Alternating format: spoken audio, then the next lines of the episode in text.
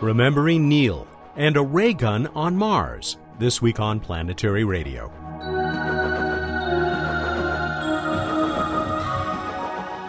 Welcome to the travel show that takes you to the final frontier. I'm Matt Kaplan of the Planetary Society. Rest in peace, Neil Armstrong, one of the first two humans to set foot on another world. I'll talk about his legacy with Emily Lakdawalla and Bill Nye in a moment. By the way, my What's Up conversation with Bruce Betts later today was recorded shortly before we learned of Neil's passing. We'll also talk with Roger Wiens, principal investigator for ChemCam on Curiosity, the Mars Science Laboratory rover. The powerful laser based instrument is zapping rocks and gathering great data on the red planet. Here are Emily and Bill.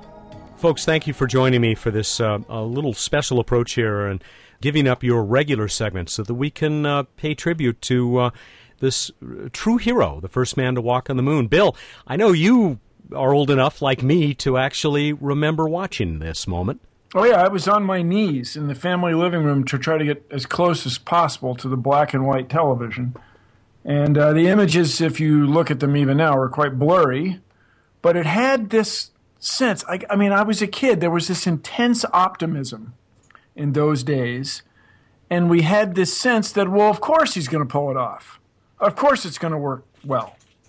and uh, when he uttered his words, one small step for a man, one giant leap for hum- mankind, everybody was relieved. Okay, we got that over with. Now, let's see. What's it like on the moon? Let's see what it's like.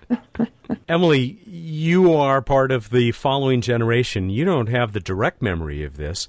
Uh, you you know it certainly by reputation, though. What has always been your impression of this uh, historic uh, time in human history? Well, you know, I have to say that I didn't really appreciate how historic and important and world changing it was until I became an adult. Uh, when I was a kid, this was something that happened when pictures were in black and white. Um, and so it was in that long ago history that didn't seem to have bearing on what I was doing today. Now I understand just how amazing an accomplishment it was, how difficult, how fast, um, and how much the humans really were in control of what was going on there. These these were not robotic spacecraft. These were humans using tools to land on another planet. And now I understand how amazing that was. Um, but I didn't really come to appreciate that until recently. And Bill, apparently this was a human who was particularly well suited for this uh, this kind of challenge.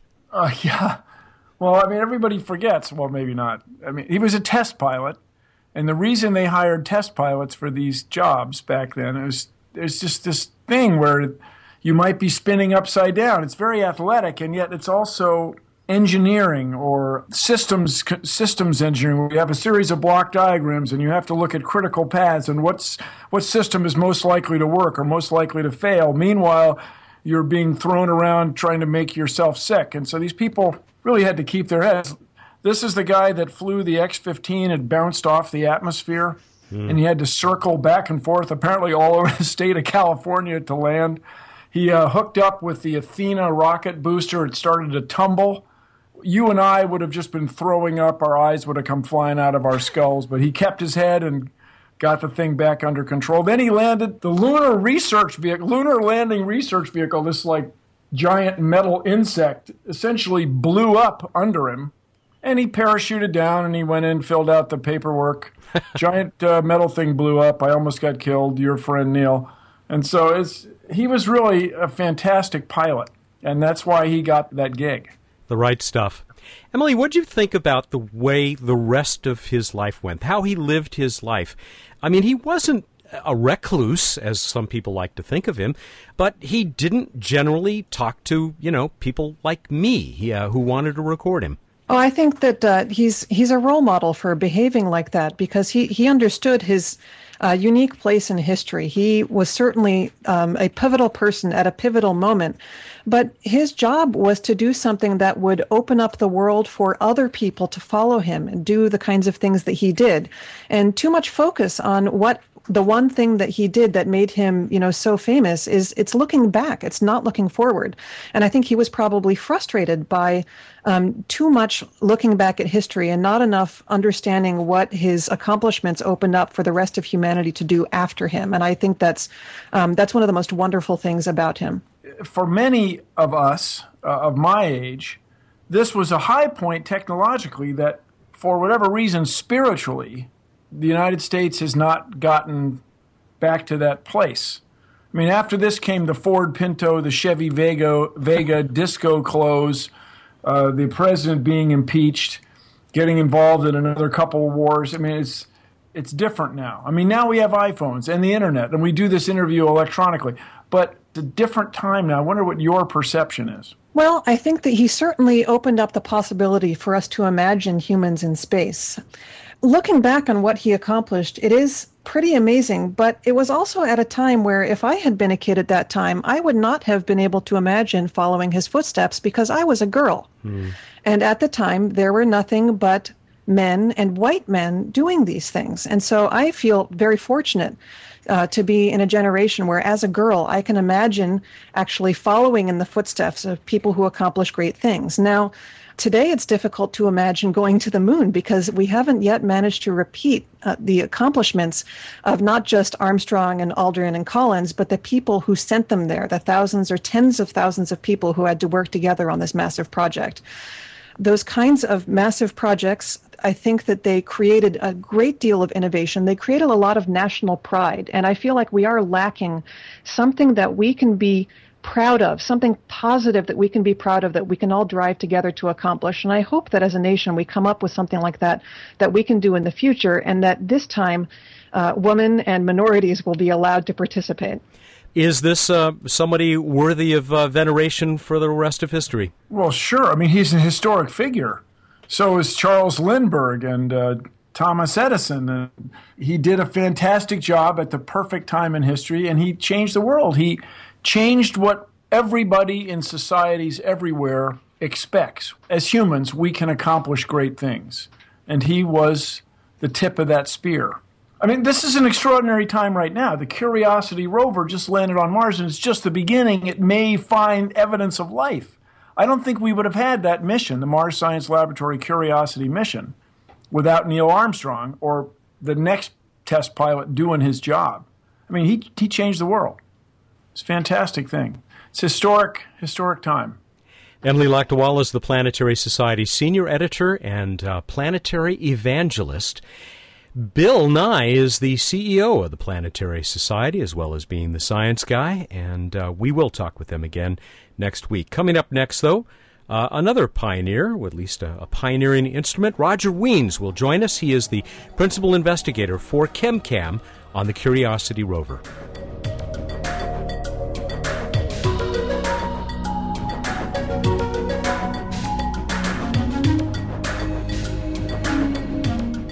Coronation.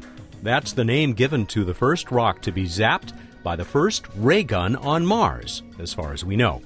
Fortunately, this laser has come in peace in search of knowledge, and it is already telling us more about that increasingly familiar planet. Planetary scientist Roger Wiens of the Los Alamos National Laboratory is the very happy principal investigator for ChemCam. Roger, I can only try to tell you how thrilled I am that you have taken time out from zapping rocks to drive over here to the Planetary Society. Thanks for joining us on oh, Planetary oh, Radio. It's my pleasure, Matt. So, how's it going? I guess uh, you've moved on from coronation. You're, you're uh, zapping other rocks uh, nowadays?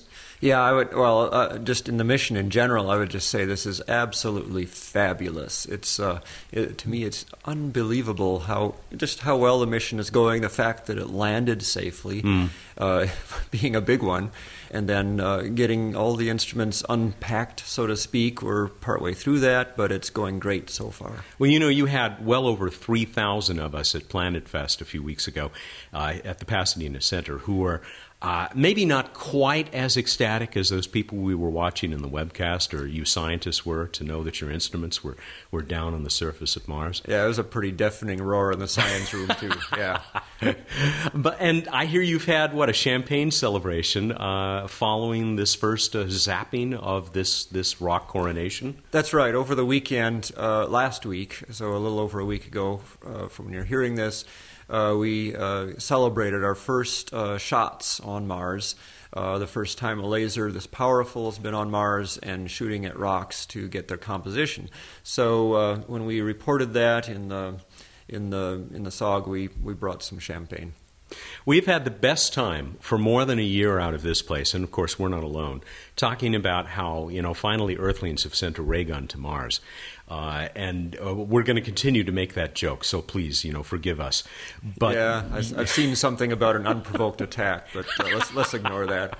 Let's talk about the real results. Uh, you got, I saw in the press conference a few days before uh, our conversation here today, this terrific graph that you had that shows us ChemCam is doing exactly what it's supposed to do. Oh yeah, I mean we got the first spectrum, and it, I mean in some ways it was unbelievable how much it looked like in our lab.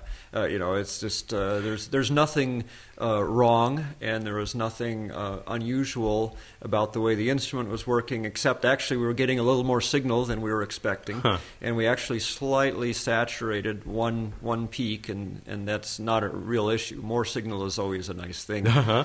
yeah. Uh, so uh, yeah, it was it was exciting to see this thing come out so clearly. And you've already had some results, I guess, that have raised some eyebrows. Uh, and I'm thinking in particular of your comment about uh, this finding of what hydrogen and magnesium, which was that unexpected? Uh, we didn't know what to expect exactly mm. on hmm. the surface of, of rocks and so on. Uh, as I did mention there, we've we've seen this on everything we've shot, including our calibration targets on the rover. So the question is whether this is uh, perhaps just a little of the signature of dust. And if so, uh, you know, we might get it more uh, uh, stronger when we get away from the, the area of the landing where we think a lot of the dust was really blown away. Remind us of how ChemCam works. This is quite an energetic, though short-lived little pulse of energy, right? Yeah. So uh, the the technique is called LIBS. That's laser-induced breakdown spectroscopy, and it works by uh, firing a, a laser pulse and focusing it down on a small spot. The laser pulse itself, in the case of ChemCam, is is five billionths of a second, five nanoseconds long, and uh, in that time uh, we pump more than a megawatt. Hmm. Uh, into the sample, and it's a space smaller than a square millimeter, so that's a very high power density. And uh, with that uh, intense flux of photons, uh, it excites the, uh, the surface materials that are ablated in, uh, in very high temperature states. And of course, anything that's that hot will, uh, will, will emit light. It's, it's like a flame or a spark, whatever you want to call it. It's really a little ball of plasma. The images are before and after, they're not really during. Uh, mm. It's possible that uh, that maybe an, a different camera could could capture a, a plasma in, in, in, the act later. On. That'd on. be a fast but, uh, shutter, wouldn't it? Yeah, but uh, anyway, so so we the ChemCam also has this what's called a remote micro imager. So it has a resolution about equal to the the Mastcam 100, which is the highest mm-hmm. resolution mm-hmm. ever to be on Mars. And so this gives us context images of the of the of the spots or locations that we're that we're shooting. And some of these images, I mean, they cover a very small space because yeah. they're looking at your target area, but they're very detailed. Yeah. And uh, yeah, since, you, since you mentioned it covers a small space, we were trying to get some portraits of people before we before we launched the thing, and uh, and we had to use a, a, mirror 30 feet away so that we could uh, we could get this uh, get a person's face on there. But uh, no kidding. Yeah, the details that we're seeing on, on rocks and on on out uh, you know on whatever we're shooting at is is is, is amazing. You can get things well, just to put it in human perspective, you could see a human hair seven feet away which uh, is, is not what your eye can see. Not bad, yeah, not bad. Better than a lot of field geologists. I bet they wish they had that kind of resolution, I guess, with their naked eyes.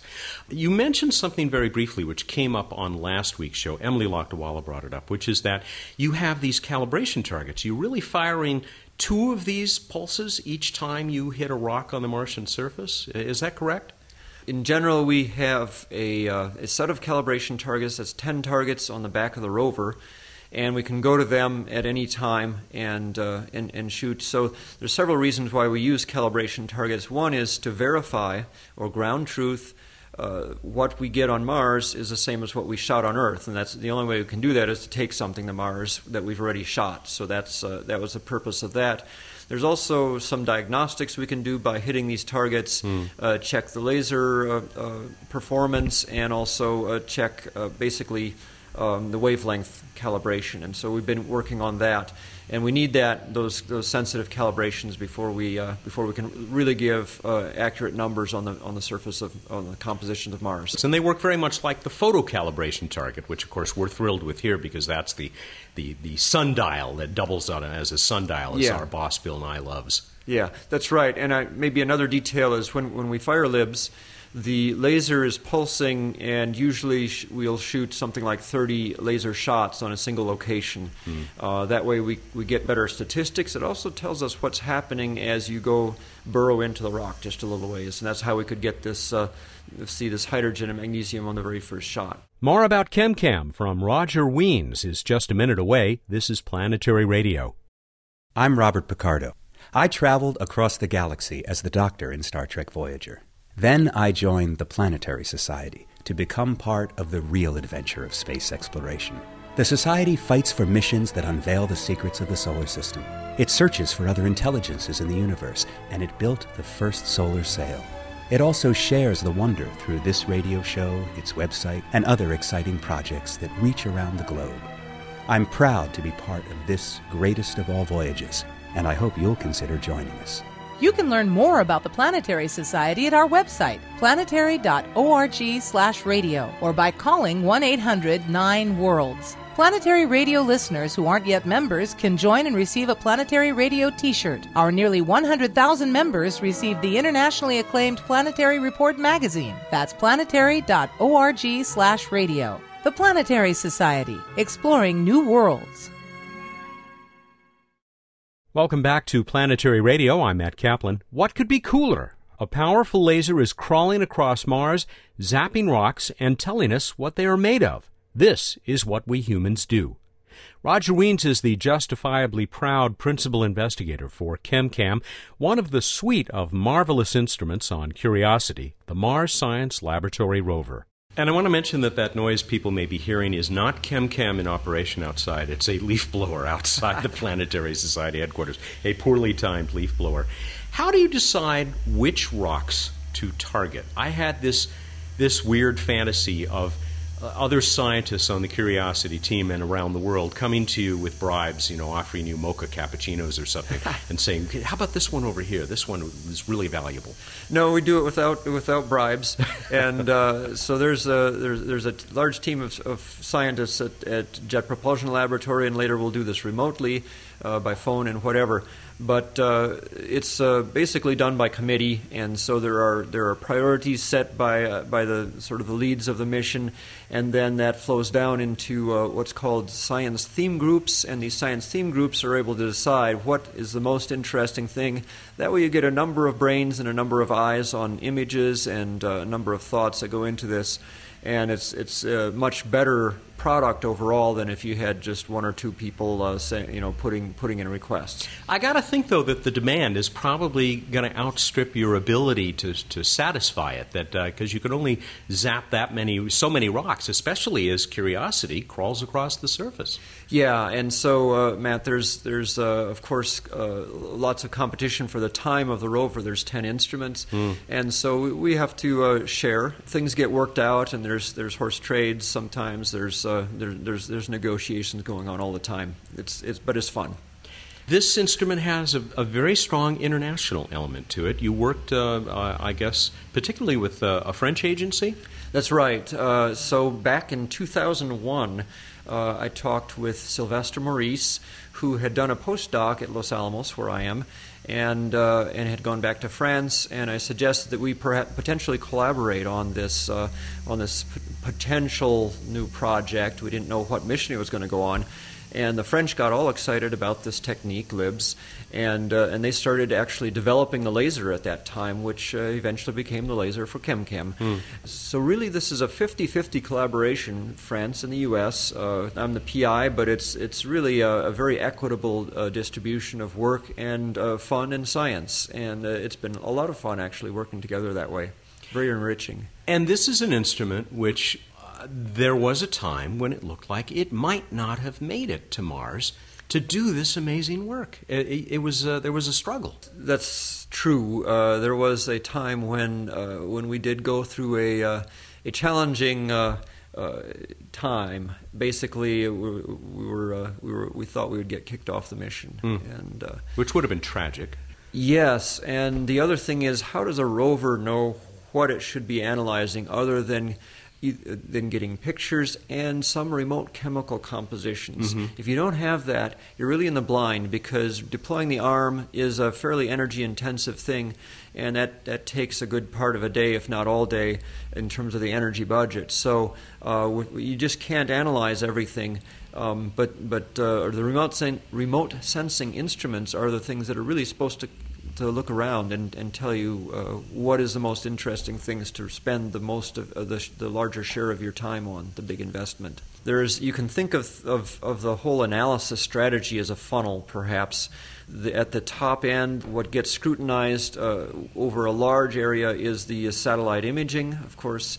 Then you go down to the mast cam and the the, cam, the, the imaging from the rover, which can see up to uh, really 100 meters and more in terms of things that are nearby, as well as, of course, imaging things farther away, uh, like the mountain, Mount Sharp. But then you come to what can you learn about compositionally. Uh, so then you come to uh, ChemCam and see what what are, what are the compositions nearby. Uh, then fewer samples are going to get analyzed by the arm and get looked at by the microimager on the arm, MAHLI, and then even fewer samples are going to get analyzed by the laboratory instruments that are sitting inside the rover. We want to invest the best, you could say, by finding the best samples for those uh, those techniques that take longer, which are the ones inside the rover. I got to follow up on one other question about the ChemCam technology, which you and I talked about after emerging from a cave uh, near Carlsbad Caverns uh, Yeah. last November, which was such a blast. Earthly uh, applications for this, and, and the possibility that ChemCam technology might be adapted for field geologists uh, right here on this planet. Yeah, there are a number of companies that are that are now uh, selling uh, LIBS instruments, uh, which is what ChemCam uses. There are some trade-offs. For example, X-ray fluorescence is a good technique to use in general. But if you're looking for the light elements like carbon or hydrogen or nitrogen, um, things like that, uh, LIBS will be able to do those, whereas XRF cannot. So there are there are some specific niche advantages. It's being used uh, in Los Alamos for things like carbon sequestration, looking at carbon in soils, uh, as well as some other uh, non-proliferation uh, uh, opportunities. So back to Mars. Where are you headed with your laser next? Uh, Have there are there more targets lined up? Just in general, the mission, uh, as announced by John Grotzinger last week, is, is headed towards a place called Glenelg. And it's a uh, junction of three different terrains, uh, and so we're excited to, to try to find out what, what those things mean. And we'll be zapping along the way as the, as the rover starts, uh, starts uh, getting the wind behind it and, and moving along. We're hoping to make more measurements along the way. Mars has had a big role in your life for a long time. I think back to uh, a telescope that you designed a very long time ago that you built with uh, your brother out there in the Midwest and, and first uh, turned it on Mars. Yes, Matt. Uh, the uh, the first uh, in orbit pictures of Mars back in 1971 were sort of a, a, a stepping point for us. Uh, we had built a telescope for that close approach of Mars, a six inch telescope. We didn't even get the tube in time, so we had it on a plywood board. Uh, instead of the tube, and put it mounted it on a fence post, and uh, we got great sketches of Mars from that, and, and that was kind of a, a, a first for me to really see Mars up close and personal. You could not have dreamt at that point that you would one day be uh, roving across Mars with a device uh, that would actually be digging into uh, the surface of the red planet. Absolutely no idea. That was uh, that would be out of my mind. Roger, I got to let you get back to JPL. You're due back over there uh, for more of this uh, mission. by we got to make more measurements. We're, Yeah. uh, the team is uh, is chomping at the bit. Thank you so much for coming by. It is just a blast to talk to you, uh, no pun intended. It's great to talk to a scientist who gets to use the word zap as part of his uh, scientific investigations. Well, thanks. My pleasure, Matt. Roger Wiens is the ChemCam principal investigator on Curiosity, the Mars Science Laboratory rover. He's currently working on a book that should be out in early 2013 that will talk about some of these uh, experiences, beginning in that uh, Midwestern backyard with his brother and leading up to these uh, amazing successes with ChemCam on Curiosity. He is uh, a scientist, a planetary scientist, physicist uh, at the uh, Los Alamos National Laboratory, and also had a big role on the Genesis Solar Wind Sample Return mission.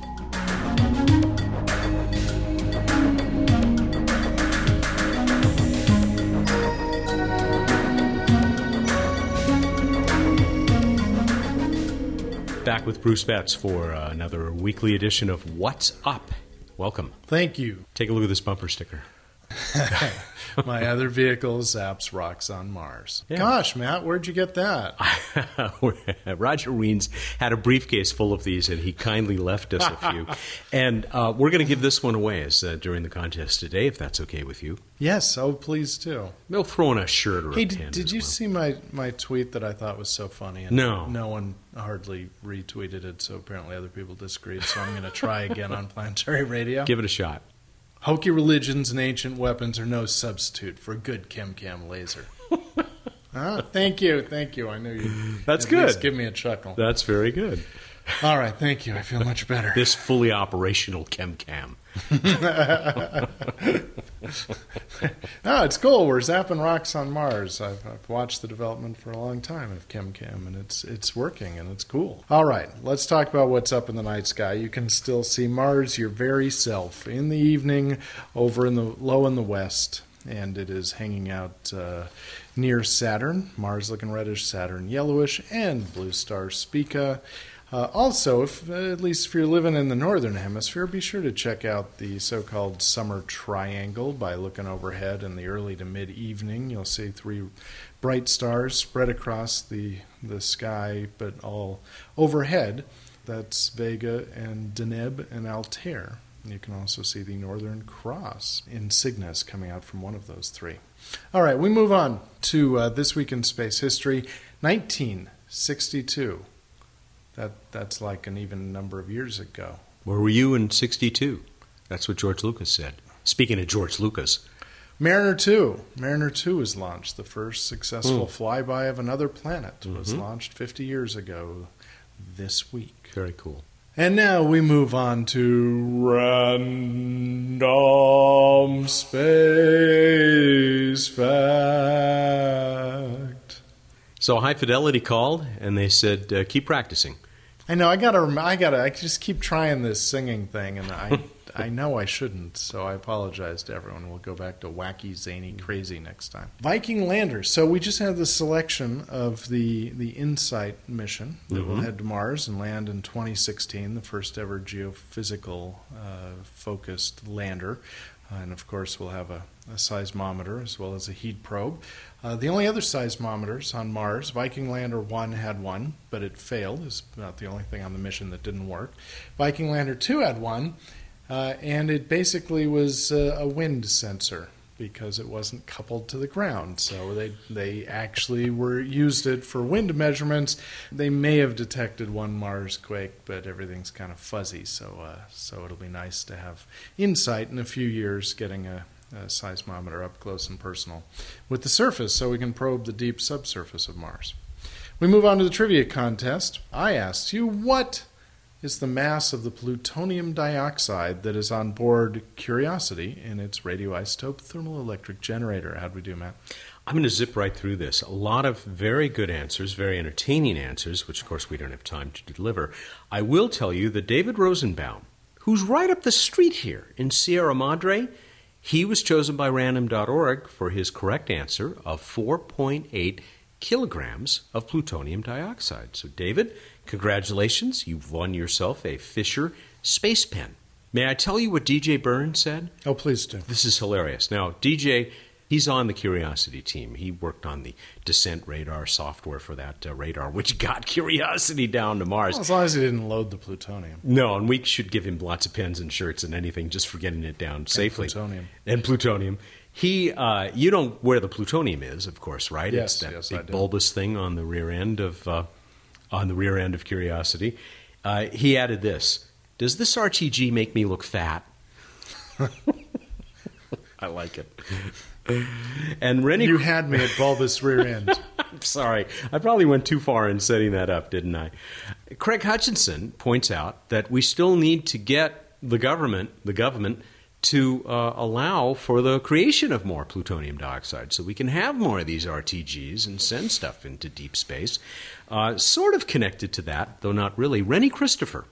He had this long thing about uh, the use of plutonium, the, the ways that we more traditionally know how it's used. And he finished with the clear moral of the story make rovers, not bombs. Wow. Or make rovers with bombs.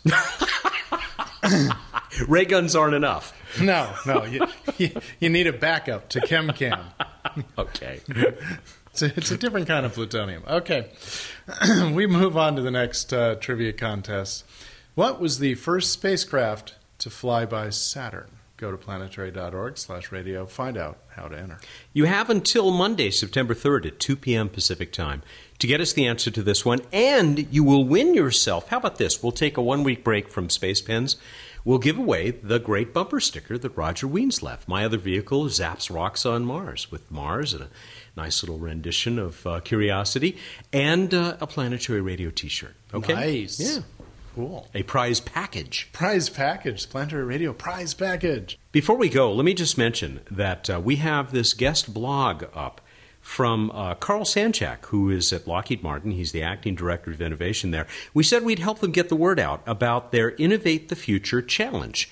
And uh, this is pretty cool. They've got up to $50,000 in prizes. You send them your idea, your concept, which can be have to do with space or anything else, and uh, you might just uh, get it looked at and uh, win a prize. And who knows? Maybe you'll change the world, as our boss says. Cool. Uh, so it's on our website, but you can also just Google Lockheed Martin Innovate the Future Challenge. Uh, check the blog entry. It's, it, it is pretty cool. We're done. All right, everybody, go out there, look up the night sky, and think about lampshades. Thank you. And good night. Now and then, I have absolutely no response. I can't think of anything. There's no party going on here. I don't have one in my head. But you could. He's Bruce Betts, the Director of Projects for the Planetary Society. He's here every week for What's Up. Planetary Radio is produced by the Planetary Society in Pasadena, California, and is made possible by the Kenneth T. and Eileen L. Norris Foundation and by the members of the Planetary Society. Clear skies. Thank you.